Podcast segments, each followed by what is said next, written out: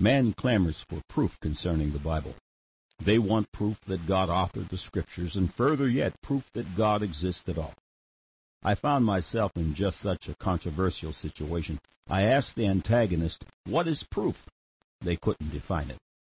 Man believes in a myriad of falsehoods which cannot be proved. For example, man believes that the world is billions of years old versus the just over 6,000 years old God says it is. Man believes that all humanity evolved from a slime concoction instead of being created in the image of God as the Bible says he is. Those are just two examples of things people blindly believe is truth. They cannot be proven simply because they are not true. Be assured of this one thing God's word is true and righteous altogether, and of course we can prove it. Unbeknownst to most, it is a biblical commandment to prove the scriptures. 1 Thessalonians chapter 5 verse 21, prove all things, hold fast that which is good. And then again in Proverbs chapter 23 verse 23, buy the truth and sell it not, also wisdom and instruction and understanding. If God created all things by his spoken word, and if the Bible is his word, then there should be insights only the Creator would know, and there are multitudes of supernatural insights. God said approximately 2,000 years before Christopher Columbus, before ships had ventured beyond the line of danger, before a satellite had ever captured a picture of the earth, that the earth is round. Isaiah chapter 40, verses 21 and 22. Have ye not known? Have ye not heard? Hath it not been told you from the beginning? Have ye not understood from the foundations of the earth? It is he that sitteth upon the circle of the earth, and the inhabitants thereof are as grasshoppers, that stretcheth out the heavens as a curtain, and spreadeth them out as a tent to dwell in. Men said the Bible is of no scientific significance. Its words are the words of mere men. Now the record. Things were different then. In the days of Christopher Columbus, prevailing wisdom was that the world was flat, and if you ventured past the line of danger, you would fall off the end of the earth.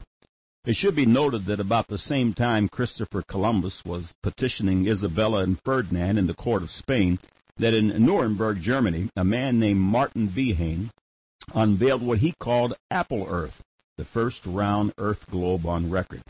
Historians say it is safe to suggest that Columbus was not aware of Behaim's earth apple. Five hundred years ago, Columbus penned a book titled Libro de las Profecias, which in English means Book of Prophecies, and just in the 1990s has it become possible to consider its content in English. In Kay Brigham's book titled Christopher Columbus, His Life and Discovery in the Light of His Prophecy, the following quote from Columbus is noted. At this time I have seen and put in study to look into all the scriptures, cosmography, histories, chronicles, and philosophies and other arts, which our Lord opened to my understanding, I could sense his hand upon me, so that it became clear to me that it was feasible to navigate from here to the Indies. And he unlocked within me the determination to execute the idea. And I came to your highnesses with this ardor. All those who have heard about my enterprise rejected it with laughter, scoffing at me. Neither the sciences which I mentioned above, nor the authoritative citations from them, were of any avail, and only your highnesses remained faith and constancy, who doubts that this illumination was from the Holy Spirit?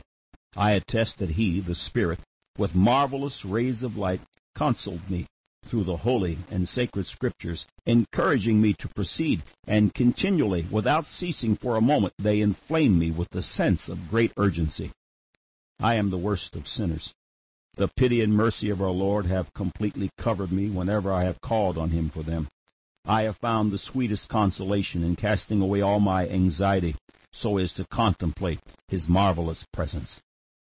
I have already said that for the execution of the enterprise of the Indies, neither reason nor mathematics nor world maps were profitable to me. Rather, the prophecy of Isaiah was completely fulfilled.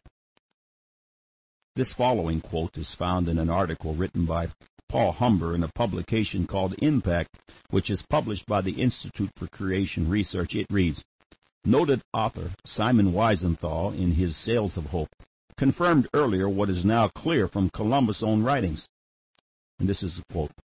That religious elements played a great part in Columbus's thoughts and actions is evident from all his writings. It may come as something of a surprise to us that his concept of sailing west to reach the Indies was less the result of geographical theories than of his faith in certain biblical texts, especially the book of Isaiah. Should it be a surprise to us that out of all 66 books of the Bible, Christopher Columbus refers to the book of Isaiah as the supernatural inspiration of his vision and his labor? He said natural reason was not his inspiration. It was neither maps nor mathematics nor the encouragement of men, but God's prophecies in the book of Isaiah. And one of those prophecies is that God sits upon the circle of the earth. God said in the book of Isaiah that the earth is round. Man said the Bible is of no scientific significance. Its words are the words of mere men. Now you have the record.